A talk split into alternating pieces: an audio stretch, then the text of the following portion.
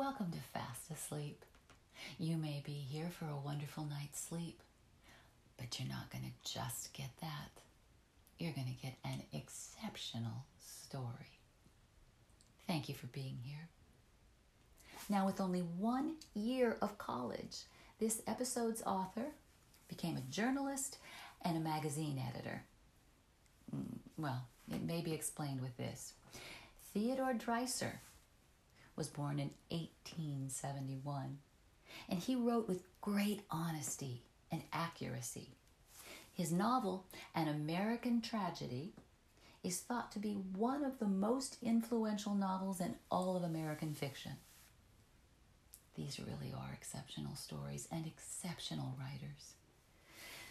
This adaptation of his short story, and it is complete in this episode, is not always beautiful, but its depth and uh, its tenderness more than make up for that. So, what do you say? It's time. Tuck in and enjoy The Lost Phoebe. Old Henry Reifsnyder and his wife Phoebe had lived together for 48 years. They had lived three miles from a small town whose population was steadily falling. This part of the country was not as wealthy as it used to be. It wasn't thickly settled either. Perhaps there was a house every mile or so with fields in between. Their own house had been built by Henry's grandfather many years ago. Their own house had been built by Henry's grandfather many years ago, which I just said. A new part had been added to the original log cabin when Henry married Phoebe. The new part, well, now, was weather beaten. Wind whistled through cracks in the boards. Large, lovely trees surrounded the house, but uh, they made it seem a little damp inside. The furniture, like the house, was old. There was a tall cupboard of cherry wood and a large old fashioned bed. The chest of drawers was also high and wide and solidly built, but it had faded and smelled damp. The carpet that lay under the strong, lasting furniture had been made by Phoebe herself 15 years before she died. Now it was worn and faded to a dull gray and pink. The frame that she had made the carpet on was still here. It stood like a dusty, bony skeleton in the east room.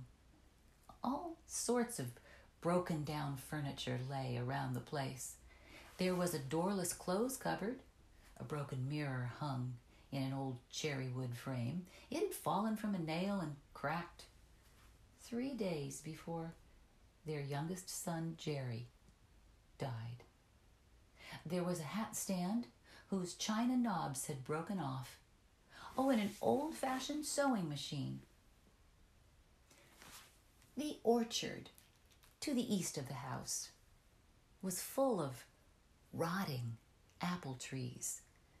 Their twisted branches were covered with greenish white moss, which looked sad and ghostly in the moonlight. Beside the orchard, several low buildings surrounded the house. They had once housed chickens, a horse or two, a cow, and several pigs. That same gray green moss covered their roofs. They had not been painted for so long that they turned a grayish black. Why, in fact, everything on the farm had aged and faded, along with old Henry and his wife, Phoebe. They had lived here, these two, since their marriage, 48 years before. Henry had lived here as a child. His father and mother had been old when Henry married. They had invited him to bring his wife to the farm. Hmm, they all lived together for 10 years before his mother and father died. After that, Henry and Phoebe were left alone with their four children. But all sorts of things had happened since then. Why, they had had seven children, but three had died, and one girl had gone to Kansas, and one boy had gone to Sioux Falls and, well, was never heard from again. Another boy had gone to Washington. The last girl lived five counties away in the same state. Oh, she had so many problems of her own, however, she rarely gave her parents a thought. Their very ordinary home life had never been attractive to the children, so time had drawn them away. Wherever they were, they gave little thought to their father and their mother. Old Henry Reifsnyder and his wife Phoebe were a loving couple. You perhaps know how it is with such simple people. They fasten themselves like moss on stones until they and their circumstances are just worn away. The larger world has no call to them, or if it does, they don't hear it. The orchard, the fields, the pig pen, and the chicken house measure the range of their human activities. Why, when the wheat is ripe, it is harvested. When the corn is full, it is cut. After that, winter comes. The grain is taken to the market. The wood is cut for the fires. The work is simple fire building, meal getting, occasional repairing, visiting. And there are also changes in the weather, the snow, the rains, and the fair days. Beyond these things, nothing else means very much. All the rest of life is a far off dream. It shines far away like starlight. It sounds as faint as cowbells in the distance. Old Henry and his wife Phoebe were as fond of each other as it is possible for two old people who have nothing else in this life to be fond of. He was a thin old man, 70 when she died. He was a strange, moody person with thick, uncombed gray black hair and beard.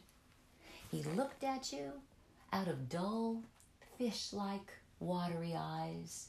His clothes, like the clothes of many farmers, were old and ill fitting. They were too large at the neck, or the knees and elbows were stretched and worn. Phoebe was thin and shapeless. She looked like uh, an umbrella dressed in black. As time had passed, they had only themselves to look after. Their activities had become fewer and fewer. The herd of pigs was reduced to one.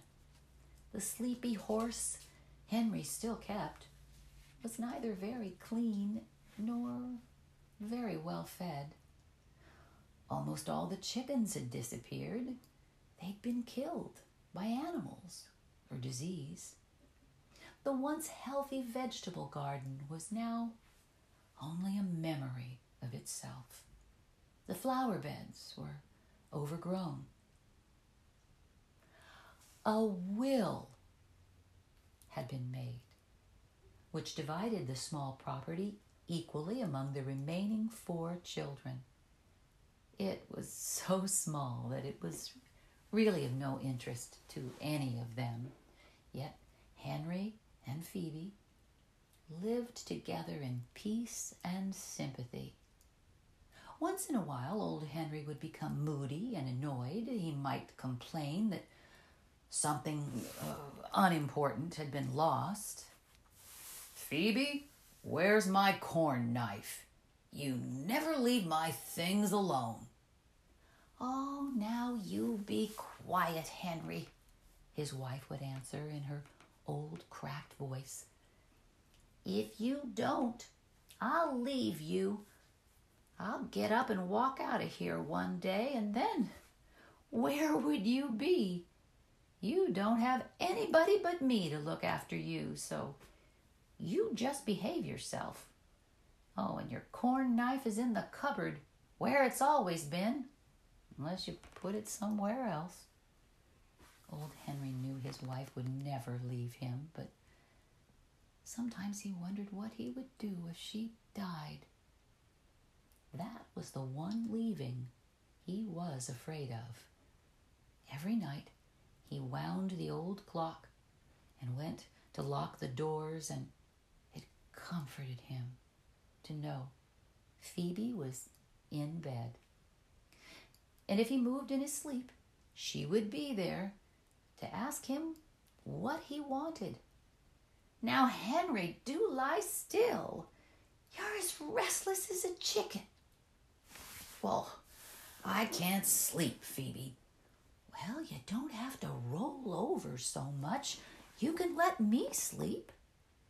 This would usually put him right to sleep. Now, if she wanted a pail of water, oh, he complained, but it gave him pleasure to bring it. If she rose first to build the fire, he made sure the wood was cut and placed within easy reach. So, they divided this simple world nicely between them.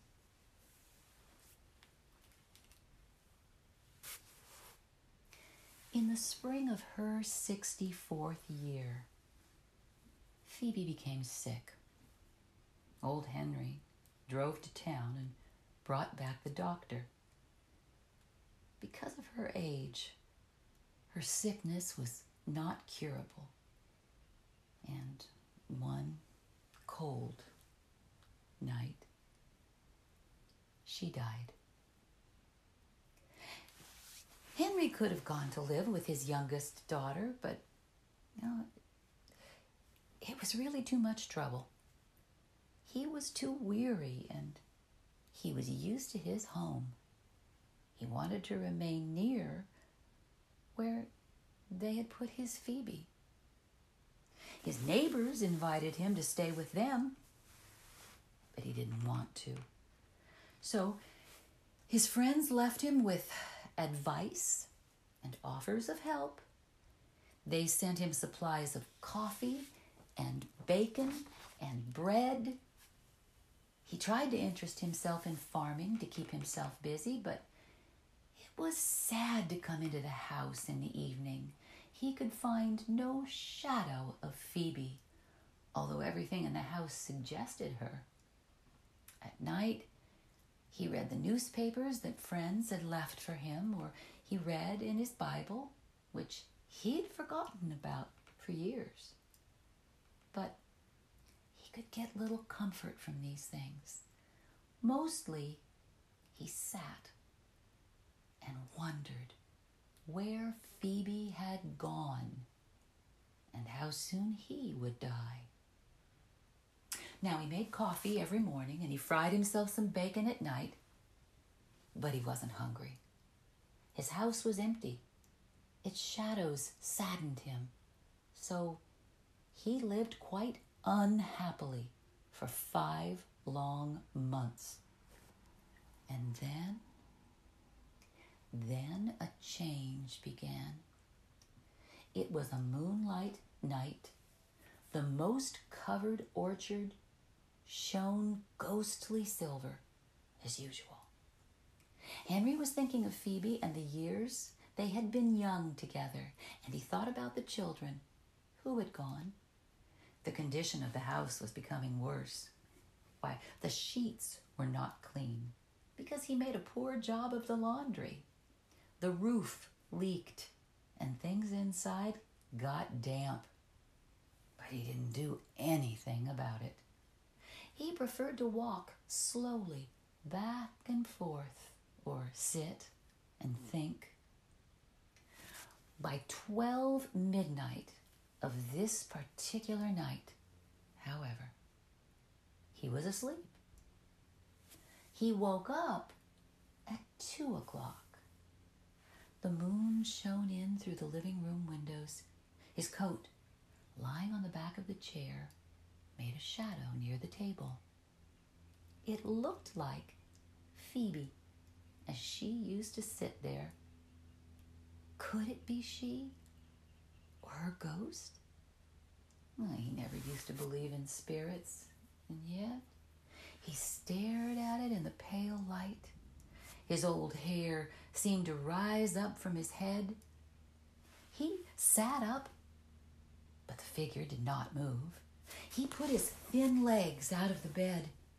He wondered if this could really be Phoebe.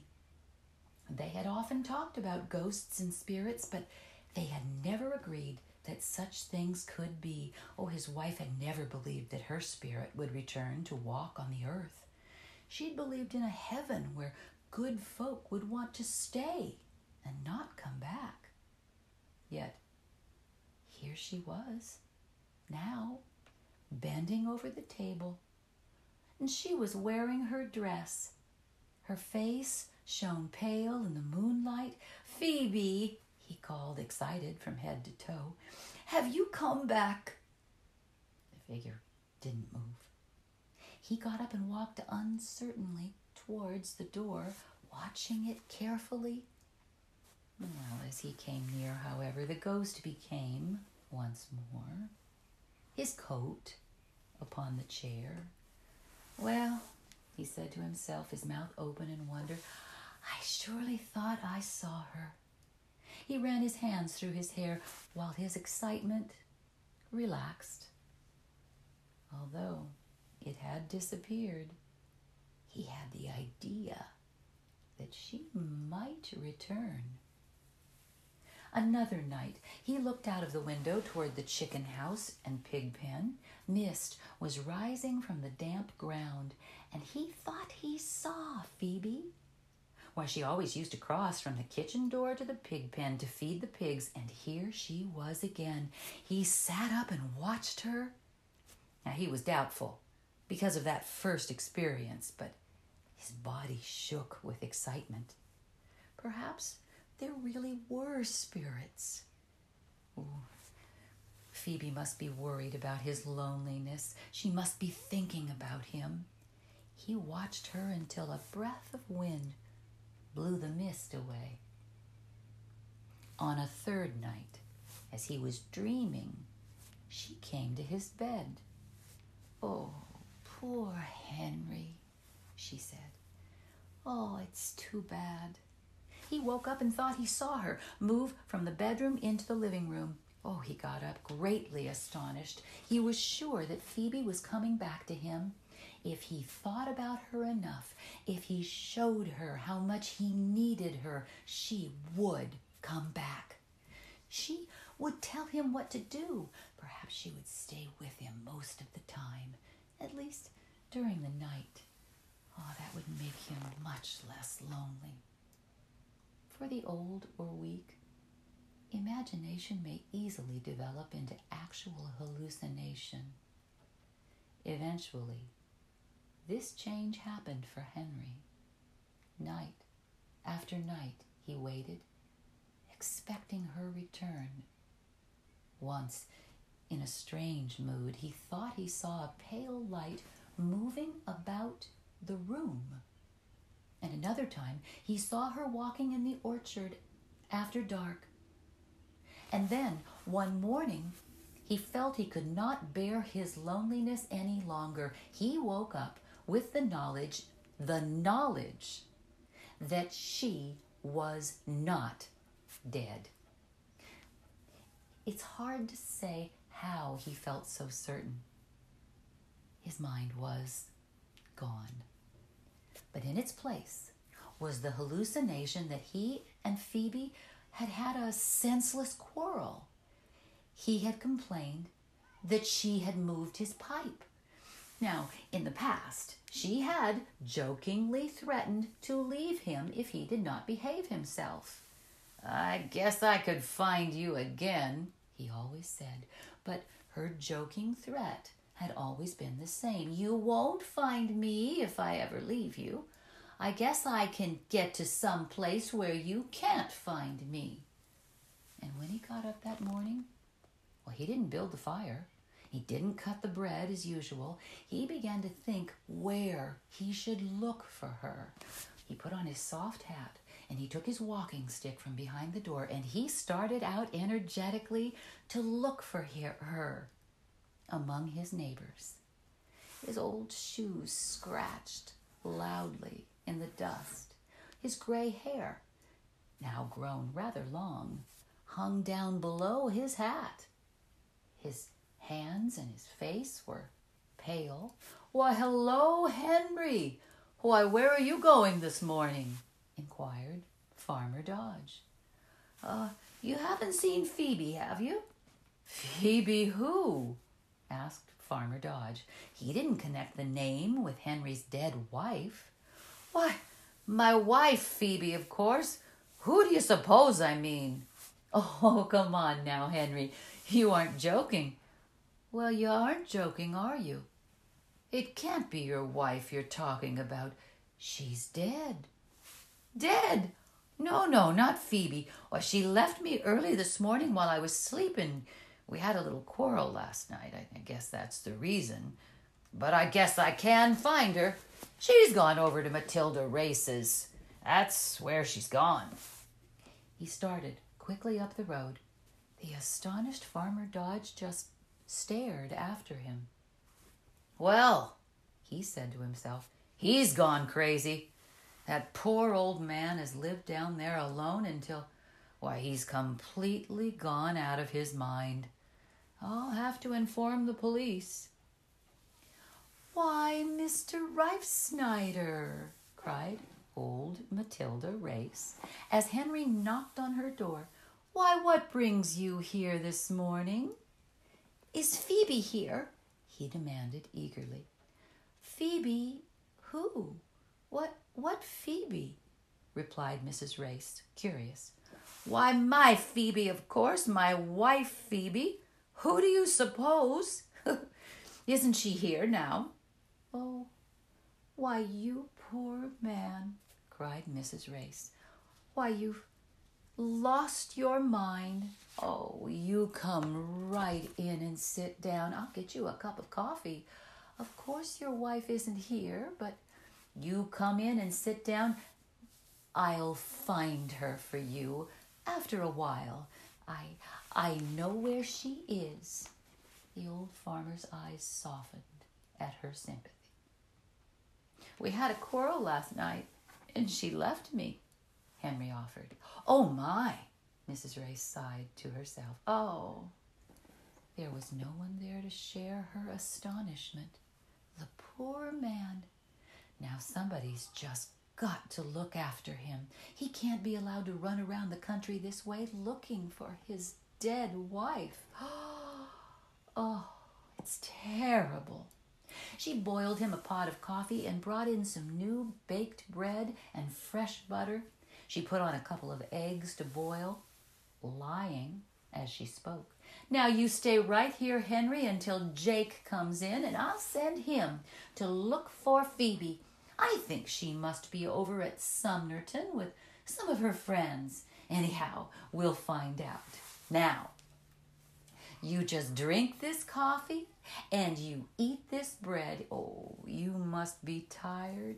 Why, you've had a long walk this morning. Her idea was to wait for her husband, Jake, and perhaps have him call the police. Henry ate, but his mind was on his wife.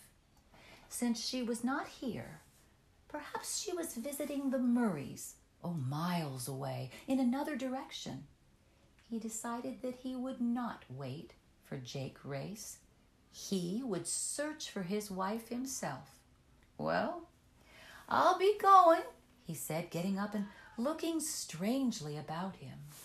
I guess she didn't come here after all. She went over to the Murrays, I guess, and he marched out, ignoring Matilda Race's cries of worry. Two hours later, his dusty, eager figure appeared in the Murray's doorway. Why, he had walked five miles, and it was noon. The Murrays, a husband and wife of sixty, listened to him with astonishment.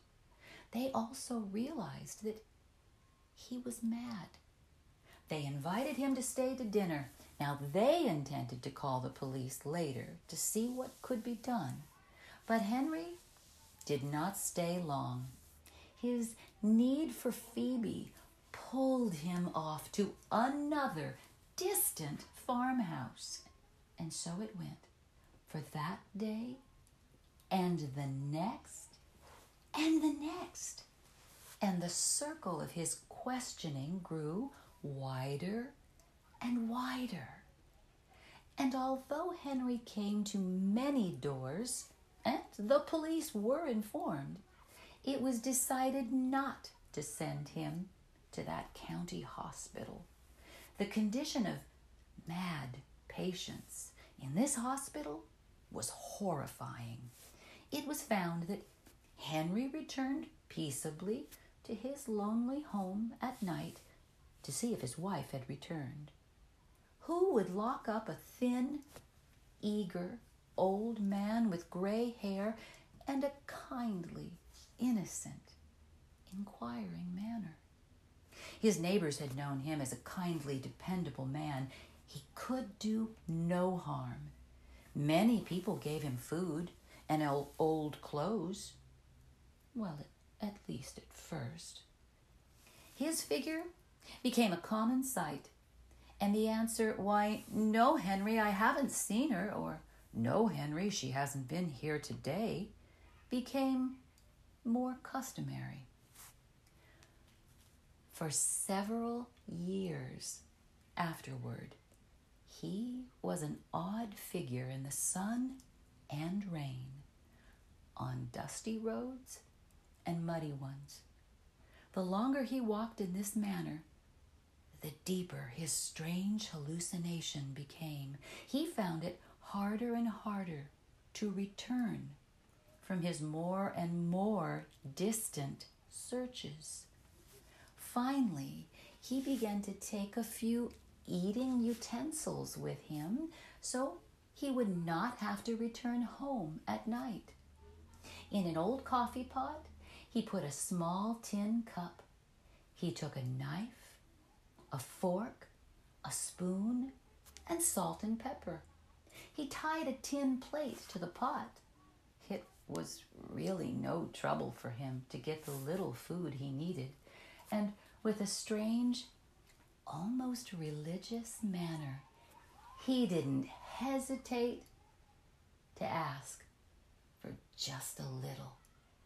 Slowly, his hair became longer and longer. His black hat became an earthen brown, and his clothes worn and dusty. For three years, he walked with only his clothes, his stick, and his utensils. No one knew how far he went or how he lived through the storms and cold. They did not see him find shelter in piles of grass or by the sides of cattle. Their warm bodies, the warm bodies of the cows, protected him from cold, and their dull minds did not oppose his presence. Overhanging rocks and trees kept him from the rain. The progress of such hallucinations is strange. He had asked for Phoebe at people's doors and got no answer. So finally, he decided that she was not in any of the houses, but she might be within reach of his voice. Oh, so he began to call, sad, occasional cries. Oh, Phoebe. Oh, Phoebe. Oh, why it waked the countryside and echoed through the hills. It was a sad, mad ring. Many farmers recognized it from far away and said, Oh, yeah, there goes old Reifsnyder. Sometimes, when he reached a crossroad, he couldn't decide which way to go. Well, he developed another hallucination to help him. He believed Phoebe's spirit, or some power of the air or wind or nature, would tell him where to go. Now he would stand at the crossroad and close his eyes. He would turn around three times and, oh yes, call, oh, Phoebe, twice. And then he would throw his walking stick straight before him. Now this would surely tell him which way to go. Phoebe, or some magic power, would direct the stick. He would then follow the direction the stick pointed, even when it led him back the way he had just come. And the hallucination that he would surely find her remained. There were hours when his feet were sore and his legs tired. There were times when he would stop in the heat and wipe his forehead or in the cold to beat his arms. Sometimes, after throwing his stick and finding it pointing to where he had come from, mm, he would shake his head wearily, but philosophically, and he would consider for a moment the confusion and disappointment of life and his own strange fate. But then he would start energetically off again. His strange figure finally became known in the farthest corner of, well, three or four counties.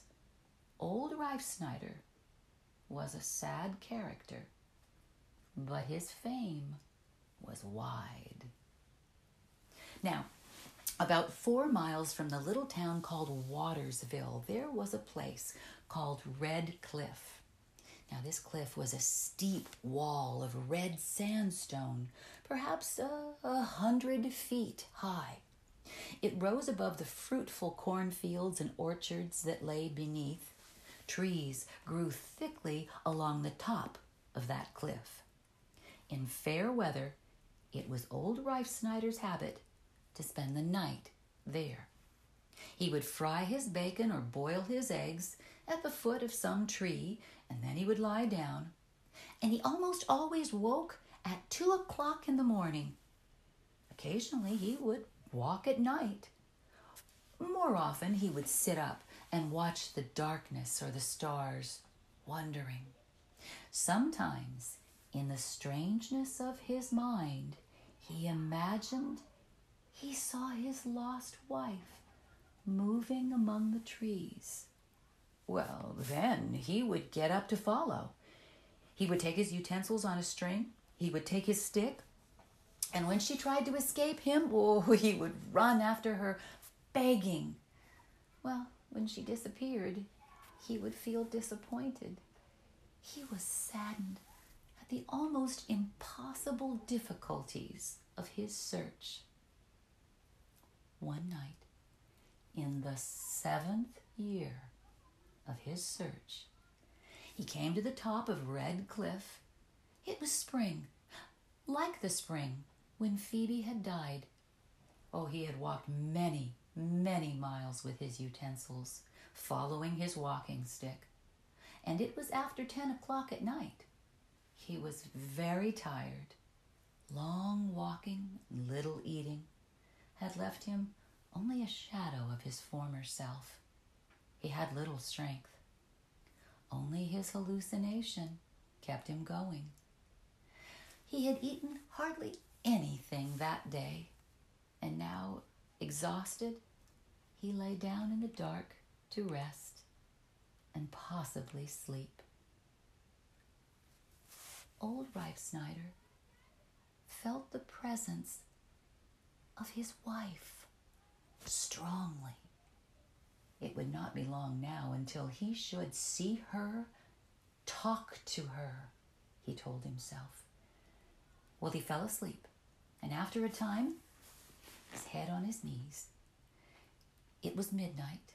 The moon began to rise, and then it was two o'clock. Suddenly, he saw a light, like a large silver ball. He opened his eyes. The forest was full of strange light and a silvery, shadowy form. What was that that moved among the trees? A pale, shining, ghostly figure. Moonlight and shadow gave it a strange form and an even stranger reality. Was it truly his lost Phoebe? And it came near him. He imagined he could see her eyes, not as she was when he last saw her in that black dress and shawl. Now she was a strangely younger Phoebe.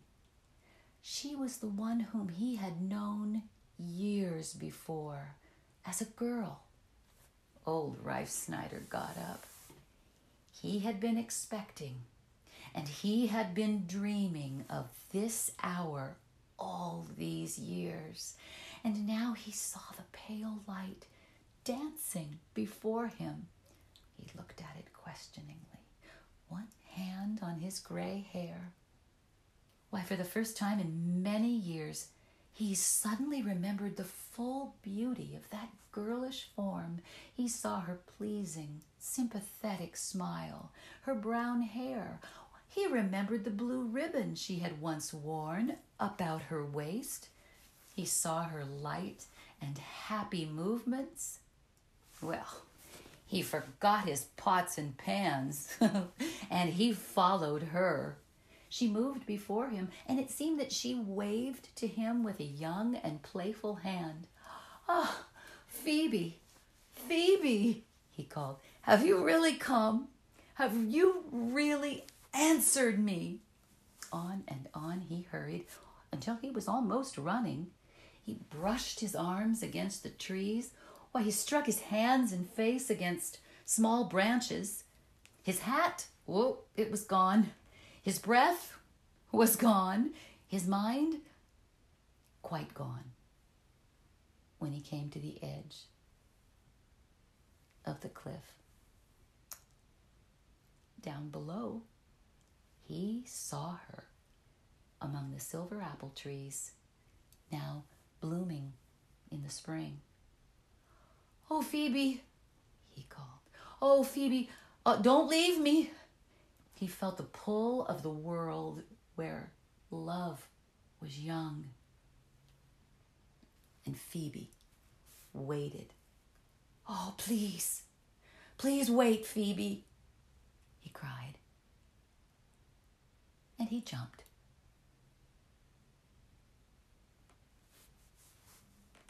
Some farm boys found his utensils under the tree where he had left them.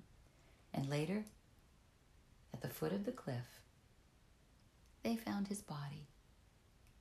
He was pale and broken, but full of happiness. A smile of peace curved his lips. His old hat was discovered under a tree.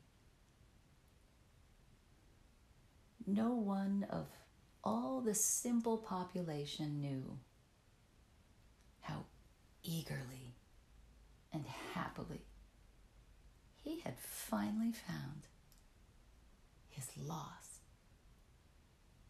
Phoebe.